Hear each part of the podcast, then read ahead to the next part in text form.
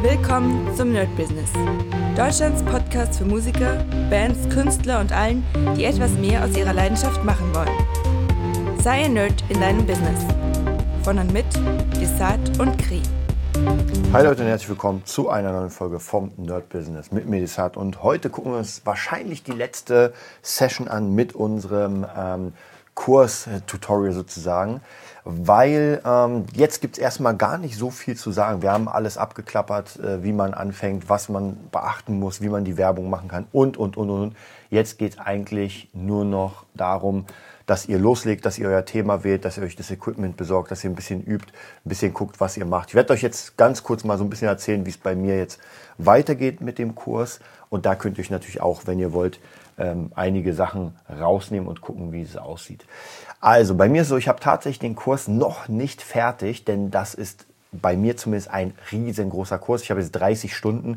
Ich meine, klar, theoretisch könnte ich den jetzt schon rausbringen, aber ich bin tatsächlich von den Modulen erst bei der Hälfte, weil das wirklich so viel Content ist. Aber ich muss auch sagen, es ist nicht nutzloser Content, wo man einfach sagt, der erzählt hier nur Müll, sondern das ist schon Content, den man braucht. Und ich mache das so, wie es bei mir immer funktioniert hat. Das bedeutet, ich habe mir Kurse angeguckt, habe geguckt, was an den Kursen gut ist, was funktioniert, was mich begeistert und was mich nicht begeistert. Und anhand dessen versuche ich, meinen Kurs aufzubauen.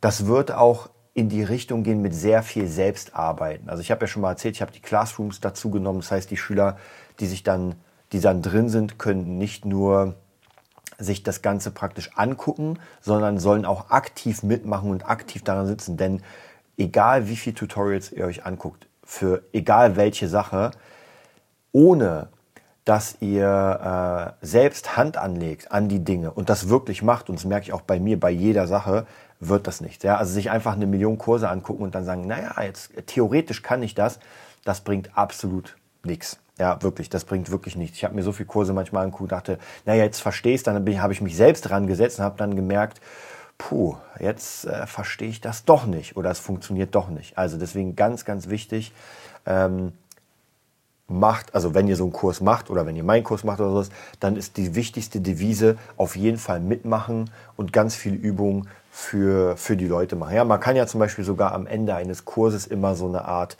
das sehe ich auch ab und zu bei Kursen, so eine Fragestunde. Das heißt, hat man das verstanden? Die Frage ist hierbei natürlich, wie sehr der Schüler auch mitmacht. Also wie genau macht er an dem Ganzen mit? Und ich glaube, wenn das, habe ich ja schon mal gesagt, wenn es sehr teuer ist, dann könnt ihr euch sicher sein, dass der Schüler es wahrscheinlich als wichtiger empfinden wird, als wenn er irgendwie 1 Euro zahlt. Also, weiß nicht, einen 8.000-Euro-Kurs kriegst du heute für 1 Euro. Könnt ihr vergessen. Also, die Zeit war mal da, wo man das noch machen konnte. Aber heutzutage wird man sich keinen Gefallen damit tun, irgendwie so einen Kurs komplett zu verramschen. Denn, wie gesagt, die Zeit ist vorbei.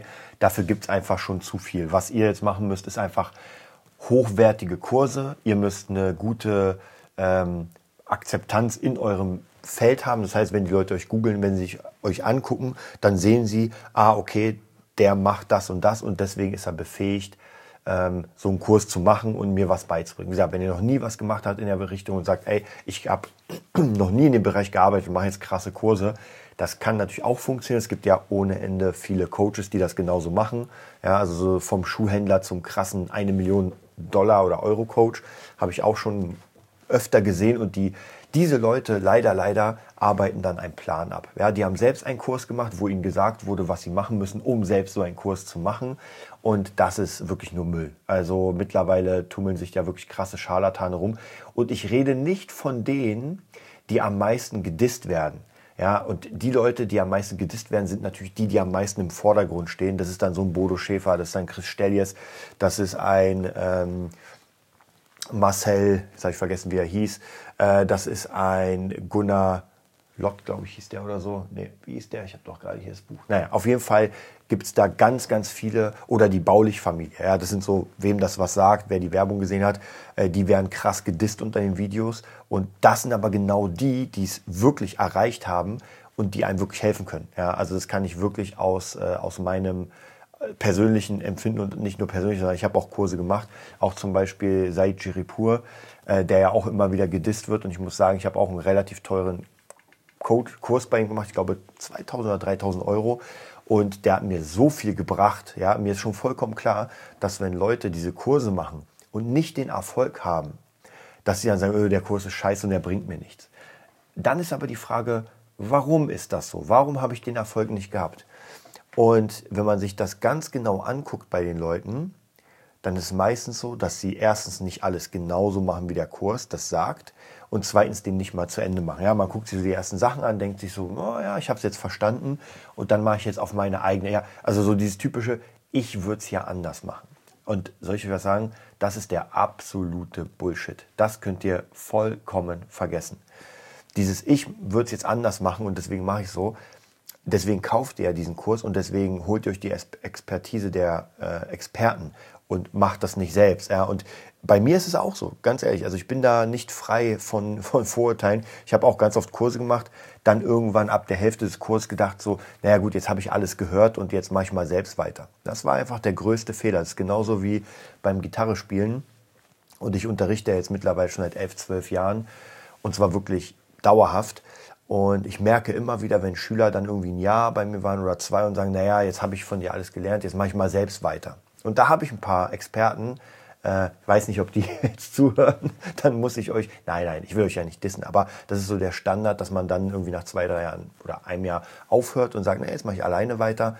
Und dann merkt man doch, irgendwie werde ich nicht besser, gefühlt schlechter, ja, und ich komme einfach nicht weiter. Warum? Na klar, weil das, was ich noch nicht gemacht habe, wo ich noch nicht bin, das kann ich mir selbst in dem Sinne nicht beibringen. Ja? Das heißt, ich brauche irgendwelche neue Literatur oder einen Lehrer, der mir das beibringt. Und Schüler aber, die über einen langen Zeitraum Unterricht machen, auch guten, natürlich hochwertigen oder Kurse, die werden natürlich viel, viel besser, weil die straight Stück für Stück immer besser werden. Also von dem her, ganz wichtig bei solchen Kursen, niemals irgendwie in der Hälfte abbrechen und sagen, jetzt mache ich es selbst. Man kann nur sagen, man kann vielleicht in der Hälfte abbrechen, wenn man sagt, nee, das bringt mir jetzt nichts oder ich habe keine Lust mehr darauf oder. Aber nicht im Sinne von, ich will auf jeden Fall dieses Thema schaffen und habe aber jetzt keine Lust, da weiterzuhören, sondern mach es selbst. Ja. Wie gesagt, auch 1000-mal erlebt, 1000-mal selbst gemacht leider und dann irgendwann gemerkt, ich mache es doch lieber mal wirklich nach dem Kurs. Und tatsächlich, nachdem ich diese Kurse wirklich komplett durchlaufen habe, habe ich gemerkt, dass einfach das spezielle Wissen, nenne ich es mal, das Hauptwissen kommt meistens erst am Ende des Kurses, weil am Anfang sind ja die Basics, so macht das. Von den Basics kennt man sowieso einige Sachen. Also wer sich in dem Bereich dann schon mal auskennt, zum Beispiel beim Producing, dann ist es ganz klar, dass der Anfang auch bei mir mit Harmonielehre, mit Rhythmuslehre und. Und da könnte natürlich der Schüler, der Kursteilnehmer sagen, naja, das hatte ich schon, das weiß ich schon. Und das ist ein großer, großer Fehler, denn das merke ich auch bei Schülern, die dann kommen und sagen, naja, Theorie brauche ich nicht mehr, da kenne ich mich schon aus. Du kennst dich überhaupt nicht aus. Ja, wenn man dann sagt, okay, dann lass uns mal Akkorde durchgehen, wie werden Akkorde gebildet, was für Möglichkeiten gibt es, wie sind die Scales dazu, dann fängt es an zu bröckeln, das System, weil die meisten Schüler ein bisschen Ahnung von allem Möglichen haben, aber nicht so wirklich. So, was ist eine Tonleiter? Wie sieht F-lydisch aus? Ja, dann wird es problematisch. Also deswegen sage ich immer, da muss man halt höllisch aufpassen, dass man sich nicht selbst irgendwie, ich sag mal, überschätzt und sagt, nee, das habe ich schon mal gehört, weil das bringt einem nichts. Nur es gehört zu haben, das bringt wirklich überhaupt nichts. Ich muss es einfach gemacht haben und zwar Dutzende Male. Deswegen bei solchen Kursen, die teuer sind, sage ich mal, sind die Leute eher gewillt, das wirklich durchzuziehen. Und jetzt kommen wir noch zu einem Punkt, den ich mittlerweile doch immer mehr in den Fokus bringe, auch durch Doing and Learning oder Learning and Doing. Und zwar geht es darum, dass ich merke, es ist leichter, auf Dauer etwas Hochpreisiges zu verkaufen, als sehr vielen Menschen etwas kleinpreisig. Man sagt ja immer so, wie wird man Millionär? Man muss nur 1 Million Menschen etwas verkaufen für 1 Euro. So, ist theoretisch, jetzt lassen wir mal komplett die ganzen Steuersachen und so weiter weg, das interessiert uns nicht, 1 Million Menschen 1 Euro.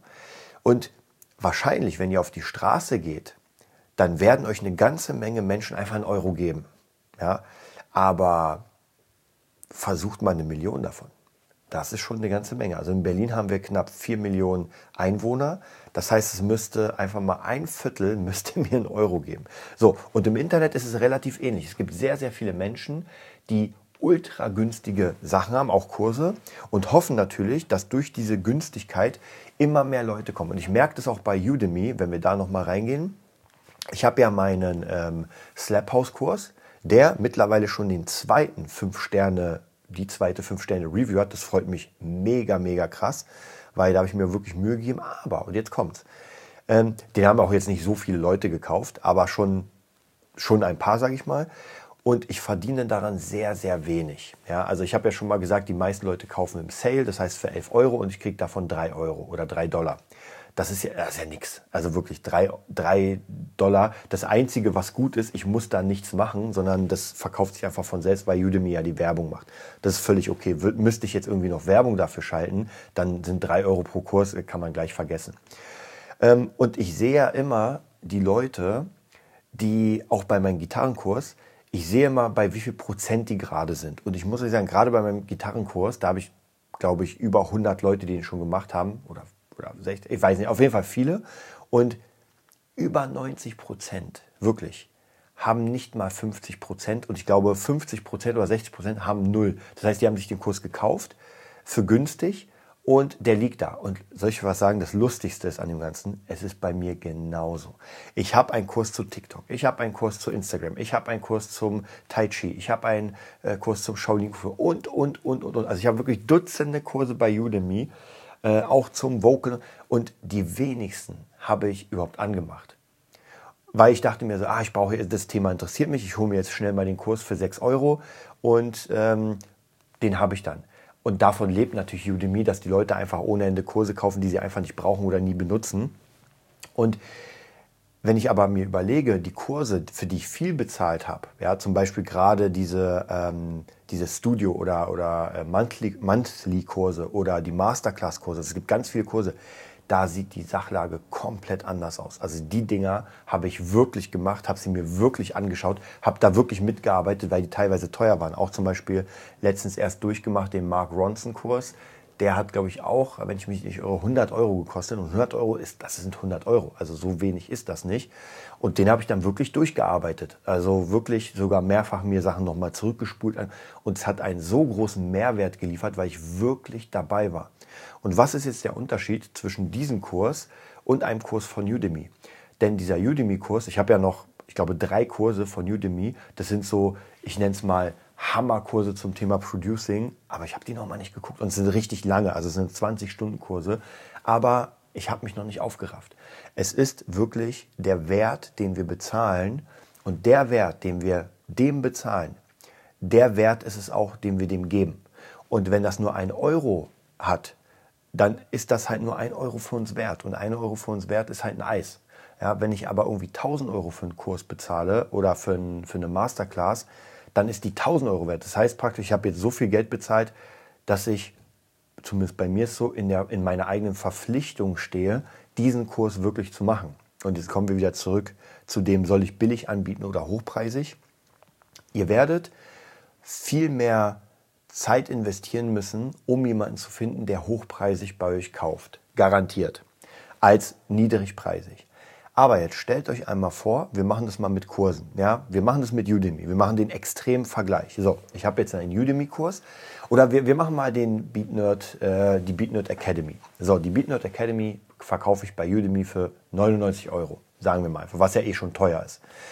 Und im Sale ist die da für 11 Euro. Und garantiert kaufen die Leute nur im Sale. Da kann ich euch wirklich Brief und Siegel darauf geben. Kein Mensch, ich glaube, ich habe noch niemals einen Kurs gekauft bei Udemy für Vollpreis. Weil ich wusste, lass den mal eine Woche im Warenkorb und die werden mir einen Rabatt machen. Das weiß ich einfach. So, und jetzt verkaufe ich meinen Kurs 100 Mal, ja, für diese 3 Euro. So, das heißt, ich habe 300 Euro für 100 verkaufte Kurse. Und Leute, 100 verkaufte Kurse bei Udemy ist gar nicht so leicht. Ja? Je nachdem natürlich, was man für einen Namen hat und so weiter.